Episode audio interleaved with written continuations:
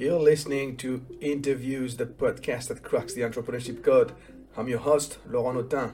I'm an entrepreneur, coach to entrepreneurs, and startup mentor with more than 20 years' experience running companies and advising entrepreneurs.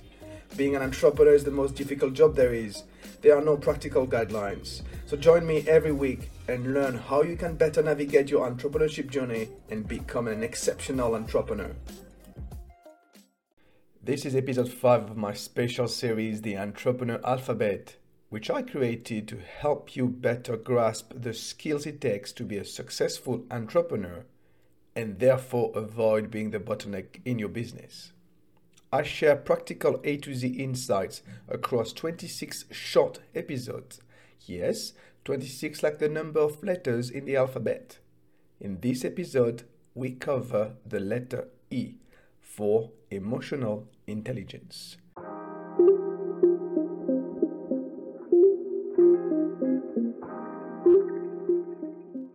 Big topic to say the least. First, let me give you a definition of emotional intelligence or EQ. It covers five main domains. One, knowing your own emotions, self awareness, which is recognizing a feeling as it happens. Two, managing emotions. In other words, handling your feelings so they are appropriate. For instance, shaking off anxiety. 3. Motivating yourself. The ability to mobilize your emotions in a service of a goal. 4. Recognizing emotions in others. It is called empathy and it is considered to be the fundamental people skill. And 5. Handling relationships.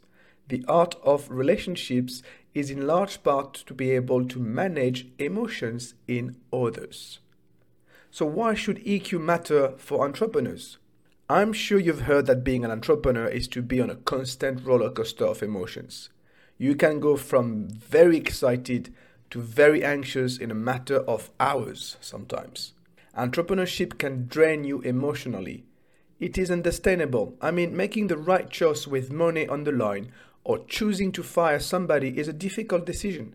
The situations business owners must deal with have a direct impact on their mood, and before they know it, emotions have submerged them. Emotions trump your clarity, blur your judgment. Emotions create stories in your heads and entrap you. Emotions make you react too fast and take the wrong decisions. Hence the importance of developing your EQ skills. Let's get deeper into each of the five domains I mentioned earlier.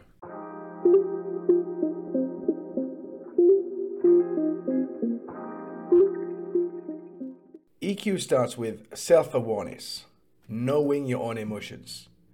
You need to develop your ability to monitor your feelings from moment to moment. When you can't notice your emotions, you are left at their mercy, they control you. On the contrary, when you can, you become a better pilot of your life because you will develop a surer sense of how you really feel about the situations you are facing, and therefore, you'll be in a better place to decide. Over the years, I have become better at recognizing my emotions through introspection. It is the ability to look inwards to learn about something within yourself, examine it, and find ways to grow as a result of that process. There are different methods to practice introspection. I used journaling for many years. I'm now trying meditation. Whatever tool you use, it's a personal journey and it requires time to develop such self awareness, but it's worth it. Then, once you know which emotion is at play, you need to manage it. I can share with you the technique that I use with my clients to do so. First, you need to understand that your brain and your body are connected with each other. Emotions will always trigger a physical reaction. So, if you are able to identify which physical reaction goes with which emotion, then you'll be able to do something about it. Perhaps even stop it before it starts. Let me give you an example. When my imposter syndrome shows up, I'm feeling sad, incompetent, and vulnerable to say the least. With time, though, I've come to realize that when the imposter syndrome plays with me, I will tend to curl up on myself into a fetus position. Once I became aware of it, I had to find a way to regain control. So nowadays, as soon as I detect the first physical signs, I will immediately straighten up. That simple movement puts me back in control. I know I'm having an imposter syndrome attack, but I decide to not let it consume me. I manage it. Managing your emotions will help you relax, brush off anxiety, gloom, or irritability, and very importantly for entrepreneurs, it will help you deal with the consequences of failure. If you are poor in this ability, you will constantly battle feelings of distress. If you're good at it, you will be able to bounce back faster from setbacks. Emotional self control is about delaying gratification and stifling impulsiveness. It is also about motivating yourself or getting into a state of flow.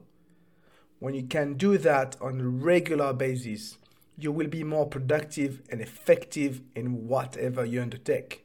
You will enjoy outstanding performance. I find there are four things that helps me get into the right flow. Thinking about how I feel once I've done my work, especially those tasks that I don't want to do because I find them boring. Establishing routines and sticking to them, starting with my morning routine. Early wake up, breakfast, and going to the gym because it puts me on the right tracks for the rest of the day. Or setting up deadlines to keep that little pressure on my shoulders because I hate being late. And last but not least, publicly announcing the things I need to do, be it on social media, to my friends or family, it doesn't matter. Because once I announce them to the world, they commit me. I don't have the choice but to deliver. Now, the question is how to maintain constant levels of motivation. In my experience, I don't think it's possible. There will be times when you can't motivate yourself, whatever you try, and that is absolutely fine. You also need to allow yourself some me time to recover both mentally and physically. It's part of the process. We will cover this aspect in episode 9 of the Entrepreneur Alphabet. Great leaders and entrepreneurs are leaders by default, have one skill in common empathy. It is the fundamental people skill that builds on emotional self awareness. It's the ability to recognize emotions in others. People who are empathic are more inclined to the social signals that indicate what others need or want. Empathy will make you a better leader. And what is a leader if not someone who puts the needs of others ahead of their own? Like Simon Sinek says, leadership is not about being in charge, it's about taking care of those in your charge. This therefore puts empathy as the number one skill necessary to excel at leadership. How good of a leader are you then? In his book From Good to Great Why Some Companies Make the Leap and Others Don't, Jim Collins provides five key characteristics of what he calls level 5 leaders. One, they are ambitious for the company, not for themselves. Two, they set up their staff for success. Three, they are humble. Four, they are fanatically driven by results.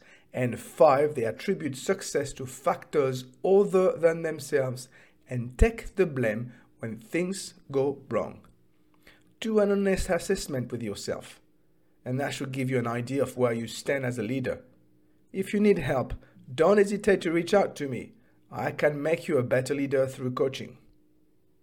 So, we talked about self awareness, managing your emotions, motivating yourself, and recognizing emotions in others. The last aspect of emotional intelligence is the ability to handle relationships.